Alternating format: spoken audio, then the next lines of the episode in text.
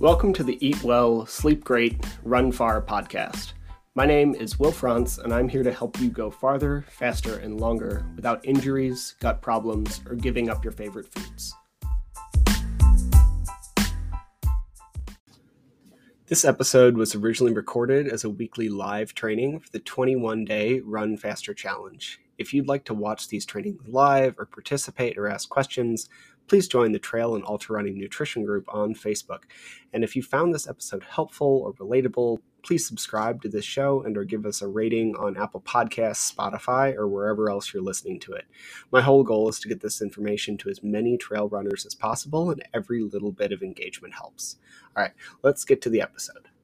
Everybody, welcome to the third Q&A for the 21-day Run Faster Challenge, and this will be the last one we're doing. Uh, for those of you here, thank you.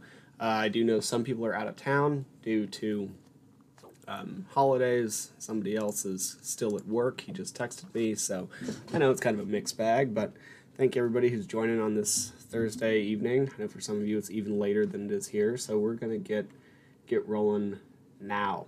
Um, first off, if you are in the challenge and still want the chance to win $500, then fill out your exit survey and book your strategy call with me.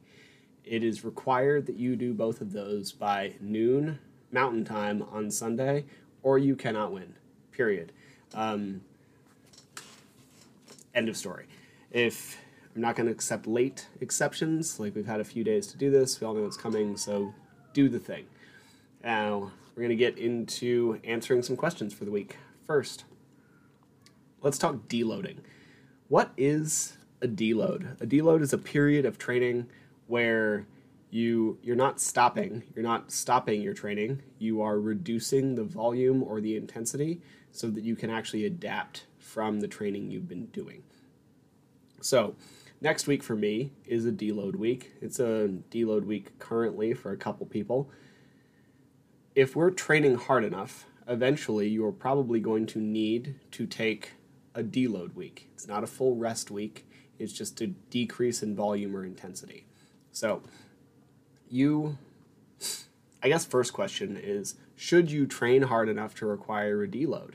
And the answer to that is definitely like it depends on what your goals are and how fast you're trying to achieve them and what your risk tolerance is.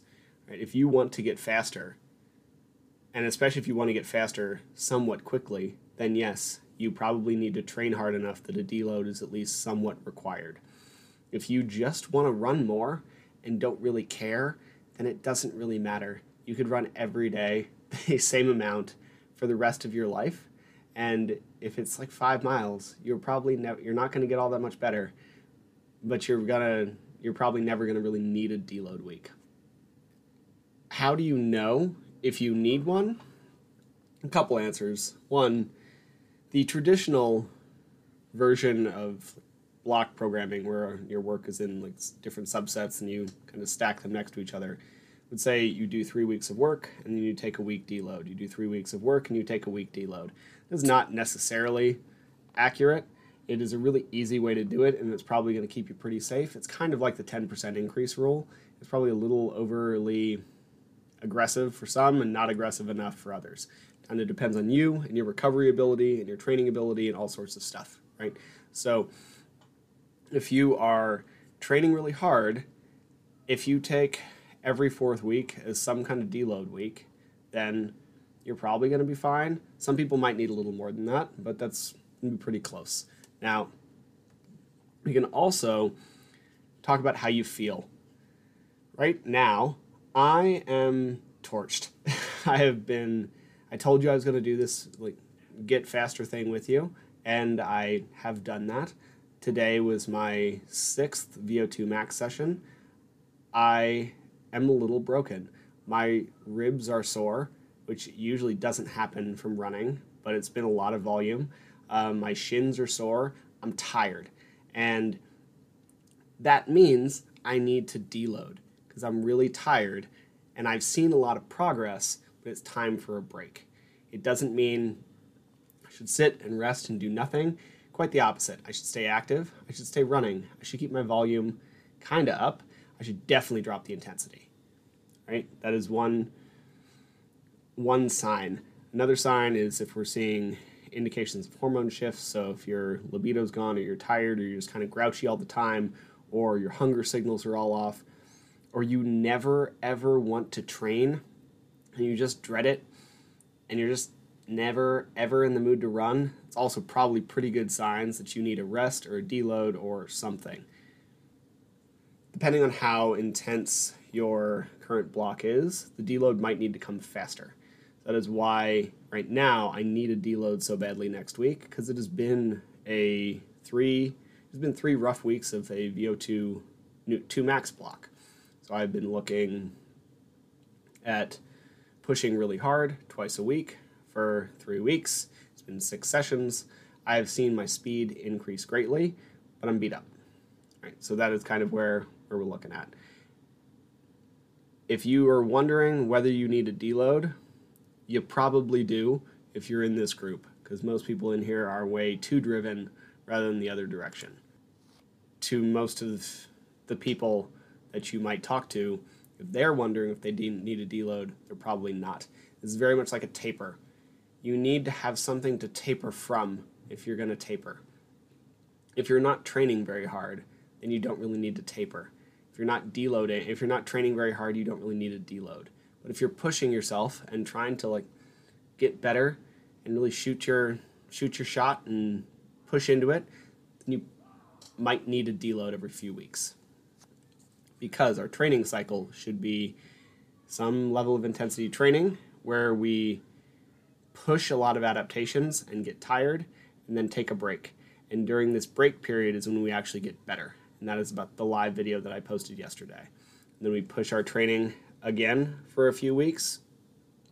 And then we take a break period where we actually get better.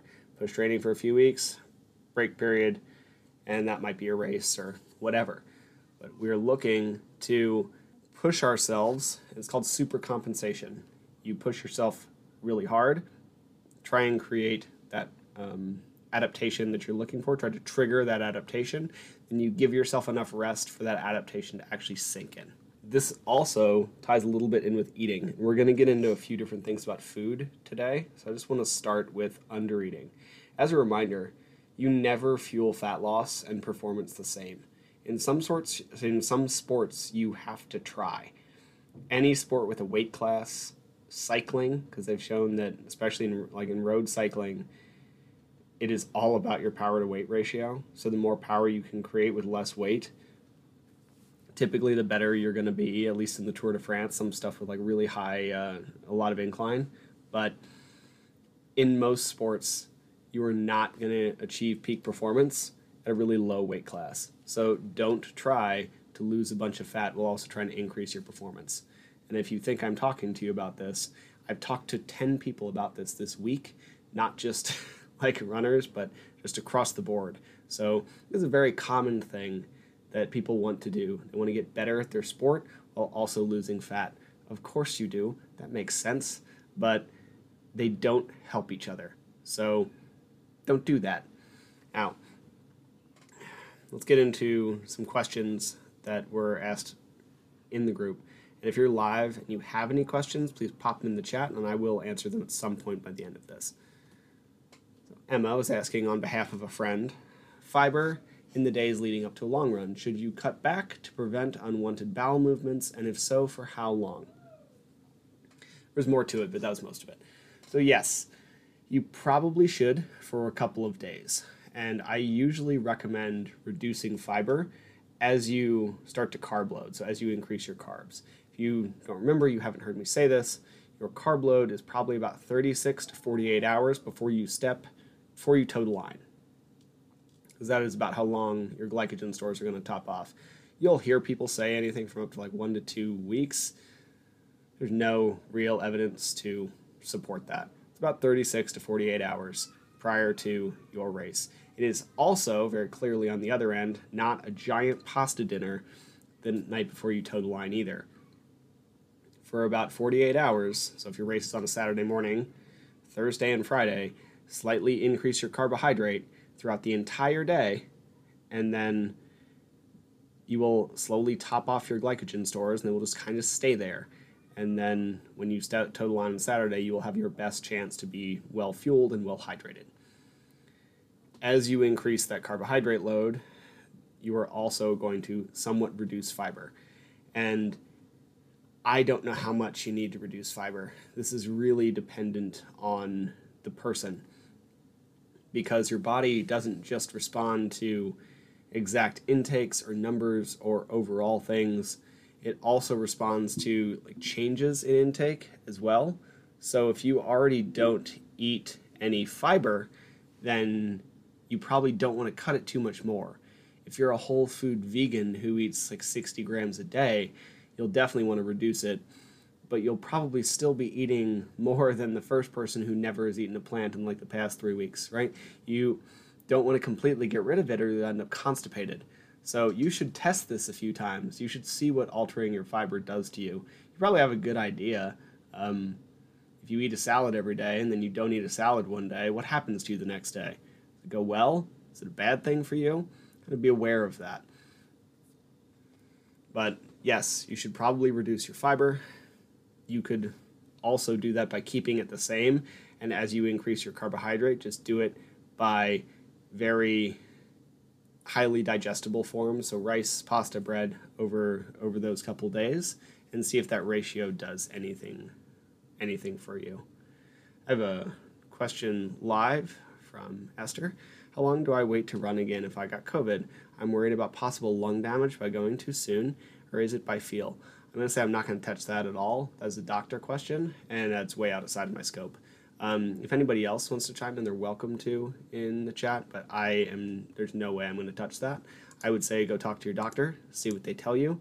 Generally, the advice is if you are feeling symptoms below your neck, as in you're feeling your cough or anything in your lungs, in your chest, then don't go running. And if you're feeling symptoms above your neck, then you're probably fine. So if you have a stuffy nose, it's okay. Nobody knows the full spectrum of this disease. It does weird things. Some people end up with long COVID. Some people are fine after three days. I, I don't know what to tell you. I really wish I did. I wish I had a better answer. I've had it at least once. I've, I don't know. Bobby, how to deal with pre-race anxiety and stress. I really, like, really the same as we deal with any stress. Big one for me is planning. So this is the reason I gave everybody access to that like race day planning document in the 21 day challenge folder. I it has a column for for fear setting. So what are you afraid of in your race? What are you worried about? Problem solving. How are you going to solve those fears when they happen? Fueling, hydration, notes. Like if you're having stress about your race, put that in the fear column whenever you think about it. And then when you have a minute to think and ponder it, solve that. Visualization helps a lot of people. So if you have a bunch of concerns, imagine them going wrong and then you fixing them. And then that will sink in. If you typically deal with stress by meditating, good, do that. Stress is stress is stress. So, however you deal with stress in your life, then that is probably how you should deal with pre-race anxiety and stress. And I be clear here that a lot of the time we process physical stress by going and doing sorry we process mental stress by going and doing something physically stressful and we need to have another outlet as well yes running feels good the reason it helps you deal with mental stress is because it boosts your cortisol and your dopamine, so you just don't have to deal with it right now. It can also give you time to think, but it's the thinking that might actually be solving your problem. So we need to have these stress resolving problems or like strategies for ourselves, and it's going to be a little different for everybody. But the big one for me is planning, which is why I gave everybody that document. Ross, carbs help manage my stress. Yes, they actually do. They drop your cortisol. They're great. You should eat some carbs um, at the right time, but still, eat some carbs. Dina asked a question, and I'm going to shorten this slightly, but I'm going to read most of it because I have a conversation very similar to this at least once per week with someone, often in person.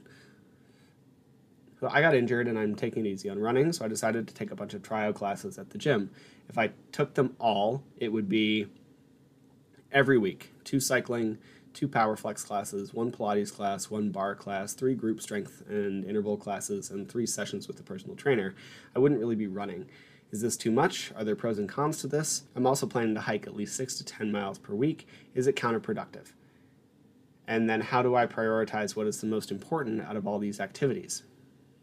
So I have two big points here. Again, one, I get asked some version of this, like, I want to do all this stuff. How do I do all this stuff? And is it benefiting me? Regularly. So, one, it is not too much as long as you can recover from it. I'm not sure what you can recover from. Unless I'm training you and creating your schedule and like talking about food with you on a fairly regular basis, then I don't know you have to know how much you're training. You have to make sure that you're eating and sleeping enough to recover. You have to have some stress management techniques. If you're injured, it's possible you're not recovering as it is, but I don't know 100% how you got your injury or exactly what the cause is, so we're not sure, but like it makes me wonder. Also, as I said already, it might be the theme here stress is stress is stress is stress is stress. How is your life right now? If it's really stressful, then adding one, two, 15 hours of training per week might not be your best choice. Just because, again, physical stress can help us deal with the mental stress because it boosts happy hormones, doesn't mean it's not still stress. So you might push yourself further into injury. Again, if you're recovering enough, you can train as much as you want. Eventually, you will hit a point where there isn't enough time in the day to recover from what you're doing most people are not going to hit that who have other stuff to do from a pure training perspective, but they are going to hit it from a lack of recovery perspective. If you have a job and kids to take care of and all sorts of things to do, then it's not that the human body can't take 15 hours per week of training, it's that you don't have time to recover from 15 hours per week of training. I don't. I don't know. A lot of people, most people I train don't. Um, high level athletes train 30, 40, 50 hours a week sometimes. They also eat a lot of food and often only work part time, if at all. Someone whose name is escaping me, which is really frustrating because I saw him speak live, uh, his, his pseudonym is the Iron Cowboy. He did 100 Ironman, 101 Ironmans in 101 days. And it's very impressive. The part that we often don't hear about is he ended up with HPA axis dysfunction which is often incorrectly labeled adrenal fatigue. Saw the man speak live. He said he was like three months out where he just really couldn't do anything. He was drained on the couch and completely like wasted all energy and couldn't do anything. His hormones were destroyed because there is physically not enough time to recover from 15 hours of training per day for 100 plus days. Now, it's not the same as what your load that you asked about is, but it's the same idea you have to balance training with recovery always. And now when it comes to is there is it counterproductive if your goal is to do as much as possible and you don't really care about making a whole lot of progress on any one thing, then it's absolutely not counterproductive. If your goal is to like run farther and faster, then it's absolutely counterproductive. If your goal is fat loss, it's also counterproductive. The things that matter for fat loss are, as I said least like once here already is like you need to build muscle, increase your metabolism. Then once you increase your metabolism, you go into a cut by like slightly increasing your activity and not eating as much. But you have to do the first part first most of the time. I've never never really met somebody who's just ready to go into a cut immediately because they came eating 5,000 calories a day. I've never seen it not I'm sure it happens, but it's really rare, especially these days because most of us have tried to diet at least once in the past. If you were trying to run farther and faster, then things like barre and powerflex probably are not really going to help you because they are they're great classes. I see them regularly, but and I see people have a lot of fun in them, but they're not necessarily going to help you with your running and this is not a judgment. I don't care what your goals are as long as they're not harmful and they make you happy. But if you don't establish some rock solid goals, we don't really know what is helpful or harmful or counterproductive because all of it has this end, right? If we are looking to just lose weight, not fat, weight, then just don't eat. and eventually you'll lose a bunch of weight. It's not actually productive towards anybody's goals because most people don't want to look like Christian Bale in The Machinist. It's not good. But if we have these specific goals, we can start to target strategies that work towards them. There's nothing wrong with exercising like 10 to 15 hours per week and enjoying all the classes at the gym and working with a trainer and spending a bunch of time. Like I see people people who do that every day and they have really happy lives and seem to have a ton of fun in the gym and it's kind of their their happy space. And that's wonderful. If that's what you want to do, great. But if that's not what your goal is, then don't do that. And follow-up question is is there some type of formula that lets you calculate the exercise versus recovery ratio? Not really. You have to listen to your body. Um, tracking your food can help a little bit to see what your intake is. There is no magic number. All of the formulas are complete estimates. It takes a little bit of art. Like I can look at some of these now and I'm still not perfect at it, but I have a much better idea than I did when I started a few years ago if I look at you training a lot and eating 1500 calories a day, that is not okay. If you're not training very much and you're eating 3000 calories a day, then I can kind of piece that together what that's doing to you as well. If we're in this weird middle zone where a lot of people end up, you might need to track some other stuff as well. And the acronym coach named Sam Miller uses, which I've quoted on here before, is shreds. And it's sleep, hunger, recovery, energy, digestion, and stress. And if all of those things are in line, then he says you're probably pretty good. So if your sleep's okay, if your hunger signals are normal and helpful, like you get hungry a few times throughout the day, but you're not getting hangry or you're not never hungry, um, recovery, are you recovering? Like, do you feel burnt out? If you do, then you're not recovering. Trust your body. Energy, again, do you feel drained throughout your day? Digestion, how are, how's your digestion? Are you taking like regular bowel movements? Do you have um, acid reflux or GERD? Do you have IBS? What's going on there? Um, and stress. Are you stressed out? And then a couple that I add are mood and libido.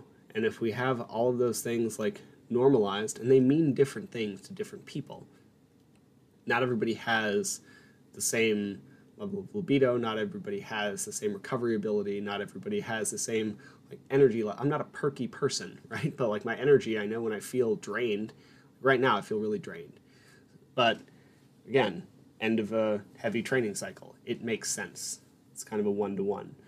But if we are feeling really off on any of those things, you're probably not recovered and you need to recover more. I will say the one way you don't do that is by plugging your exercise into a tracker and your food into a tracker and seeing if the calories match, because that's going to be wrong in about every way possible. Live question from Carl. When you take a week off from training, should you get back to the same week or the week before? Is a really good question. And I'm not exactly sure because it kind of depends on your training plan if you have to take a sudden week off from training, I would. So if you're having to build, right? So if you take, um, if you train week one, week two, then you're supposed to increase week three, but you have to take that week off. Week four, I would potentially repeat week two and see how you feel. And if it goes well, then come up to week three. There are people who will take a slight deload for that. There are some people who go directly into week three. I'm not a huge fan of that, mostly because I've been injured so much. But if you have to take a surprise week off, then I would basically repeat the week you did prior to that surprise week off and see how you feel. And if it goes well, increase the following week as planned. Now, if you aren't surprised by this week off, I would just plan it in as a deload and then you can use that rest or that vacation well to help you recover from a heavy training cycle. Brian, what is the minimum time you'd recommend between A races, specifically half and full marathons? That's really hard for people. Um, hold on. How much recovery would you recommend after a hard 5K or 10Ks? Would you recommend running hard 5Ks and 10Ks for marathon training, not just as a tune up race? All very great questions. It depends on how hard you're able to push and how much you really care about it being an A race. This is a different answer for a professional athlete than it is for most people listening to this. Most professional marathoners only do a couple per year that they're actually trying to win because that's how often they can really peak. Now, most, I don't know, run of the mill runners, I don't know what to tell you, people who aren't getting paid to do it, I guess, would be probably better off targeting maybe four ish per year as their A races, and that depends how far they are. If you're talking 100 milers, it's probably two as your A races. It's not saying you can't do more, it's saying you probably can't perform more than that. There's a difference between like running a race and trying to perform at a race. And some people have an incredible recovery ability, can, can do notably more than that. Some people might only get away with one a year. It's a little personally dependent, but two to six is a fine thing to say for these longer efforts. Like if we look at Jim Walmsley, he could probably do six to eight. Man has an incredible recovery ability that I don't really understand. So we have to understand that there's some personal differentiation here. As far as how much recovery you'd recommend after a hard 5K or 10K, this is also obviously going to depend personally, but it'll be shorter. It's not going to be as much as marathon. 10Ks can get a little weird because they're just long enough to require more, but just short enough to where you can still push really hard.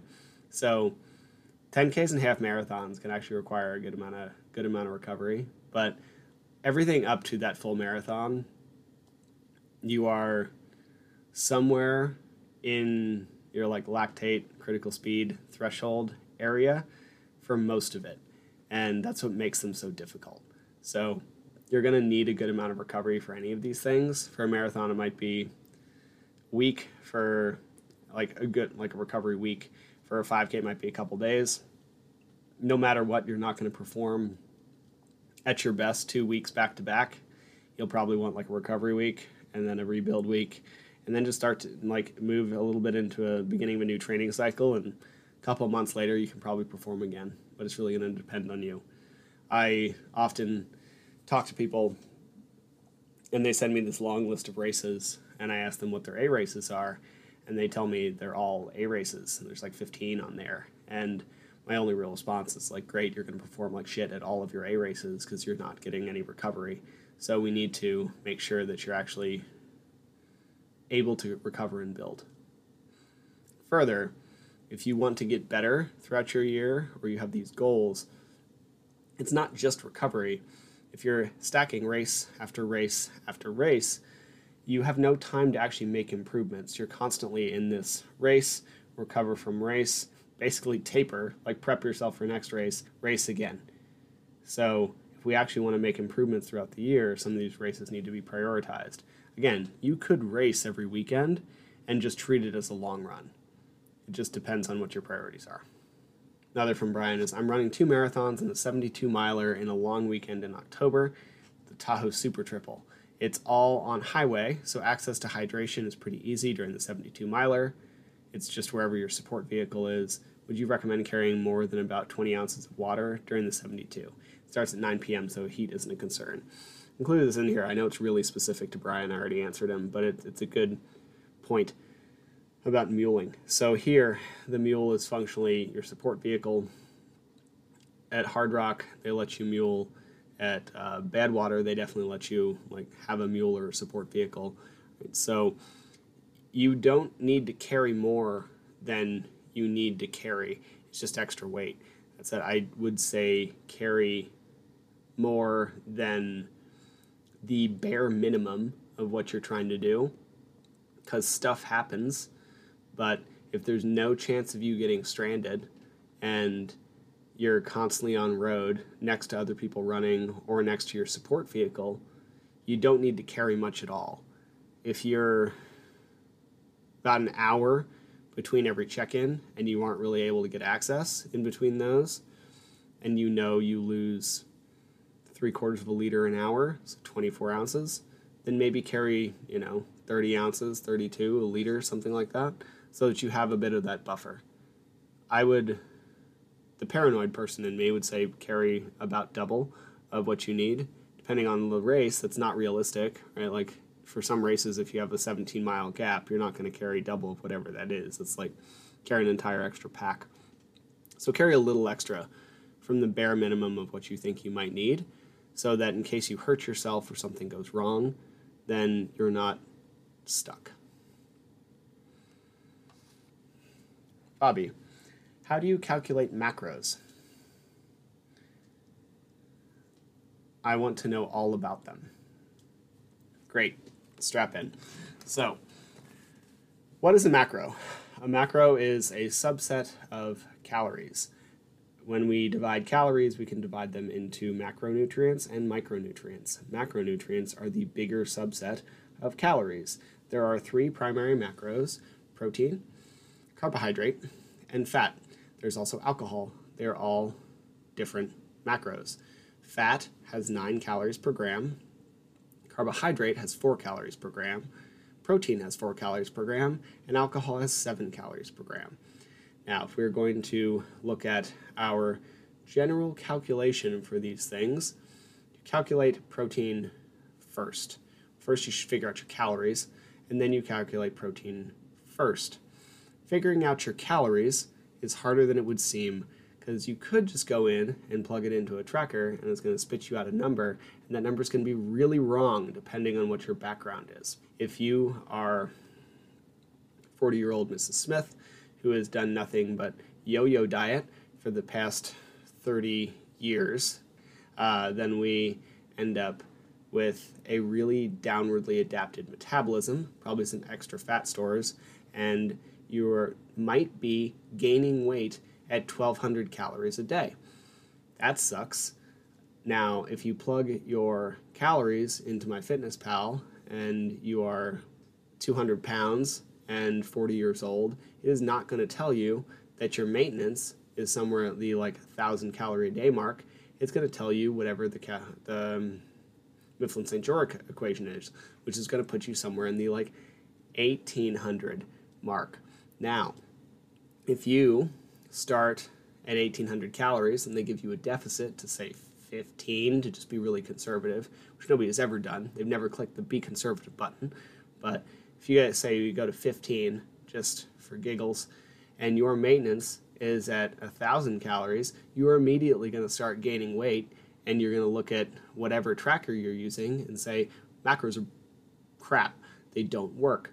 It's not they don't work, it's that you're starting from the expectation that you haven't downwardly adapted your metabolism for 30 years.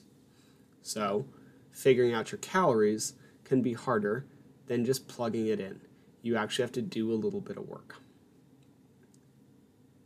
My recommendation would be take a month because a month out of your life really isn't that much.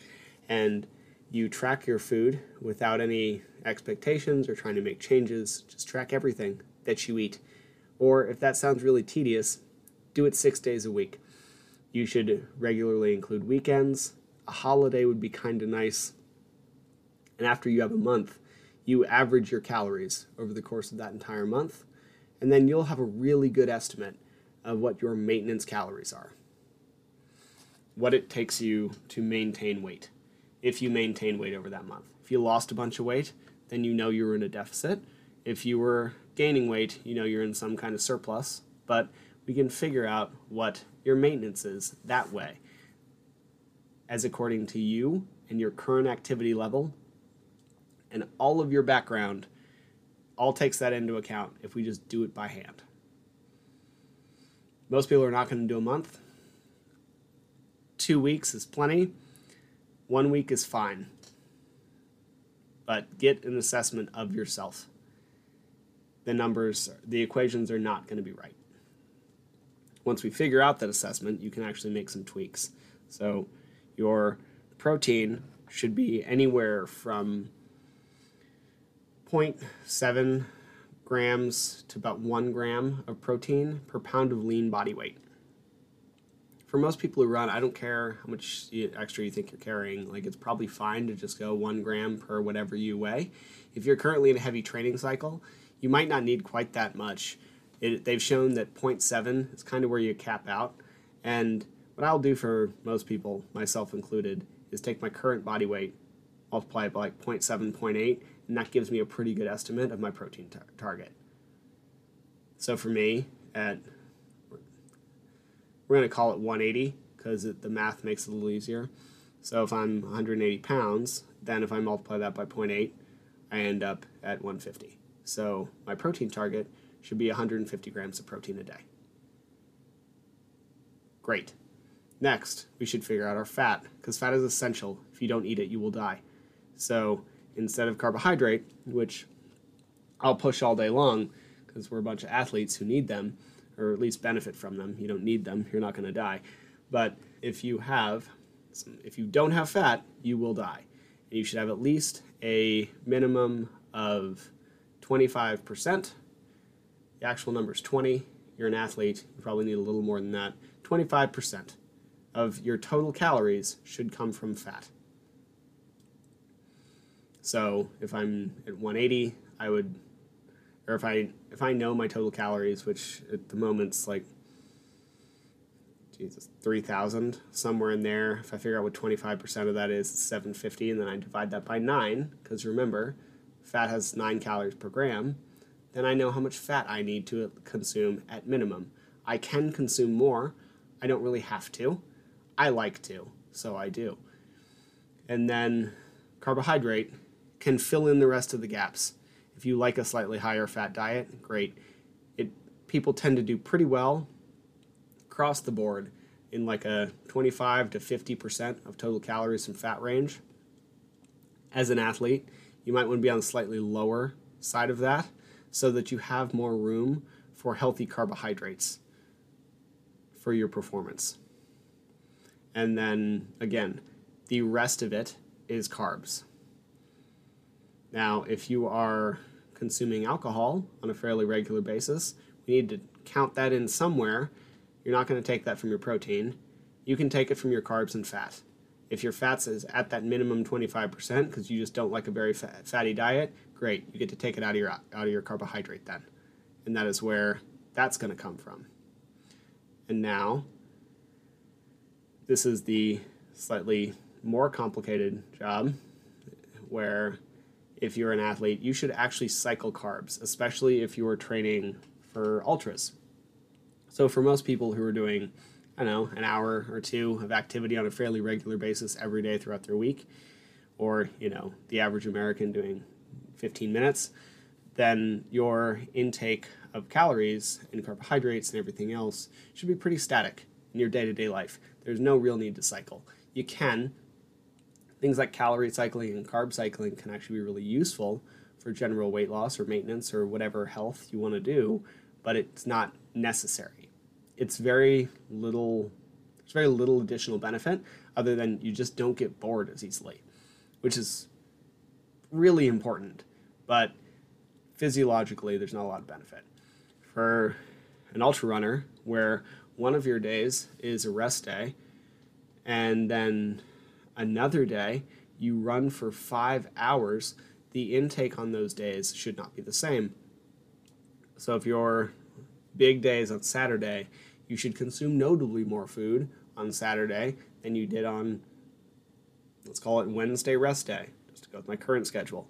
And then Sunday should also probably still be higher because I almost promise you you're still in a deficit from Saturday.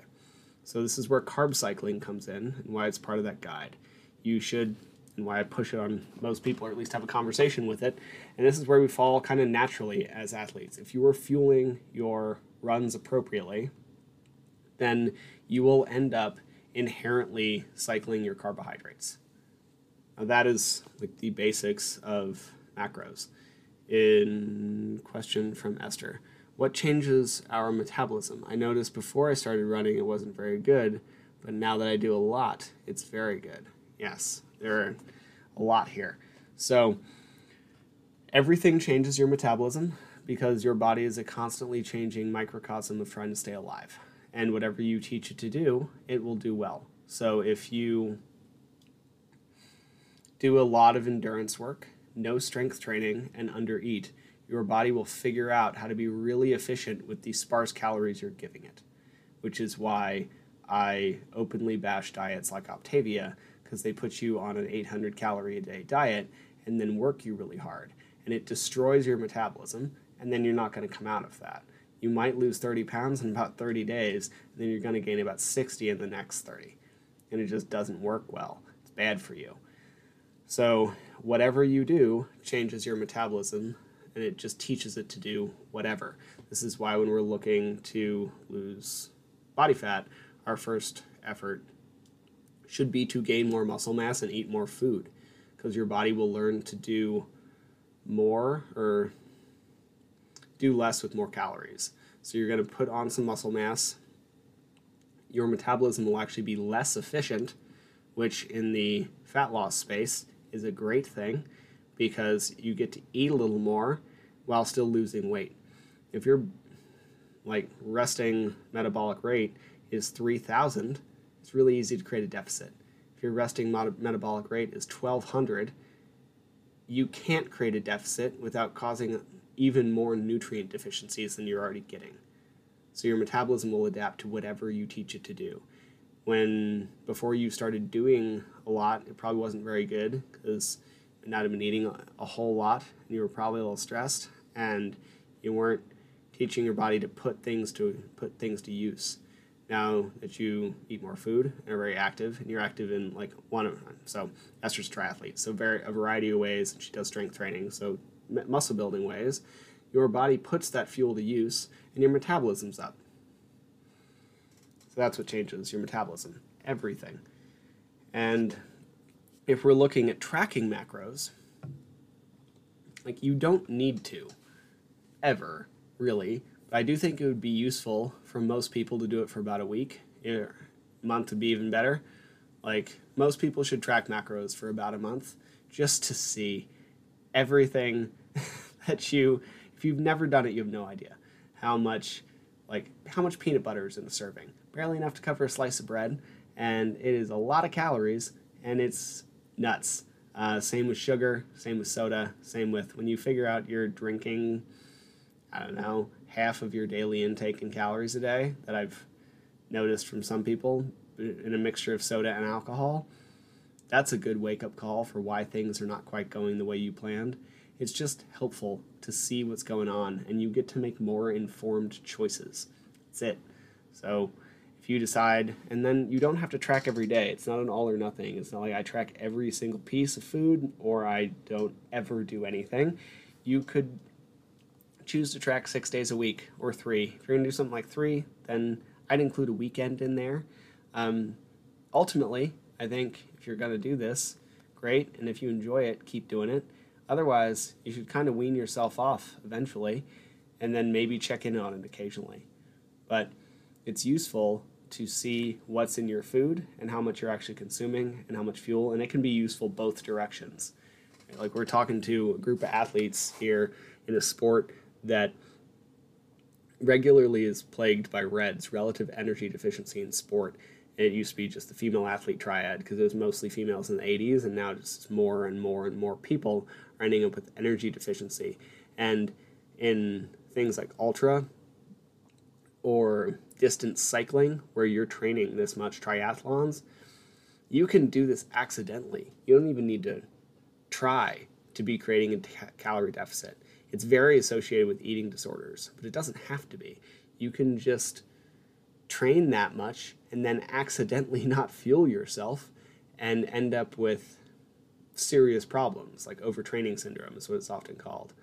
And just need to be careful. So tracking your food at least a little bit to make sure you're not under eating or overeating can be really helpful.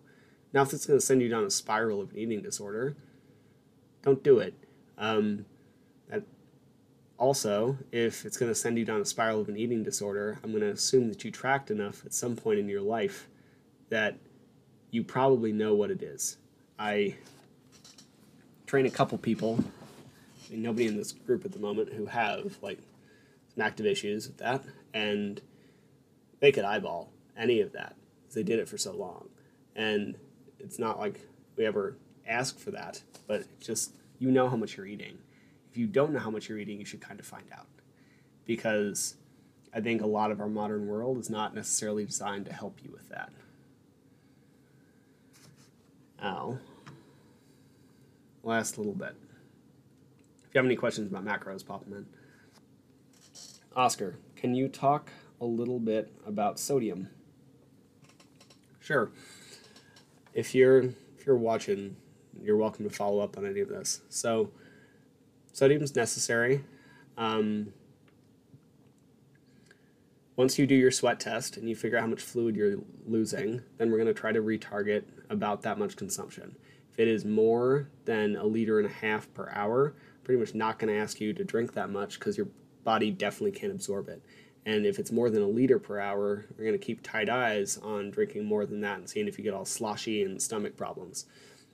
Now, once we have your fluid levels, we can correspondingly try and figure out your sodium.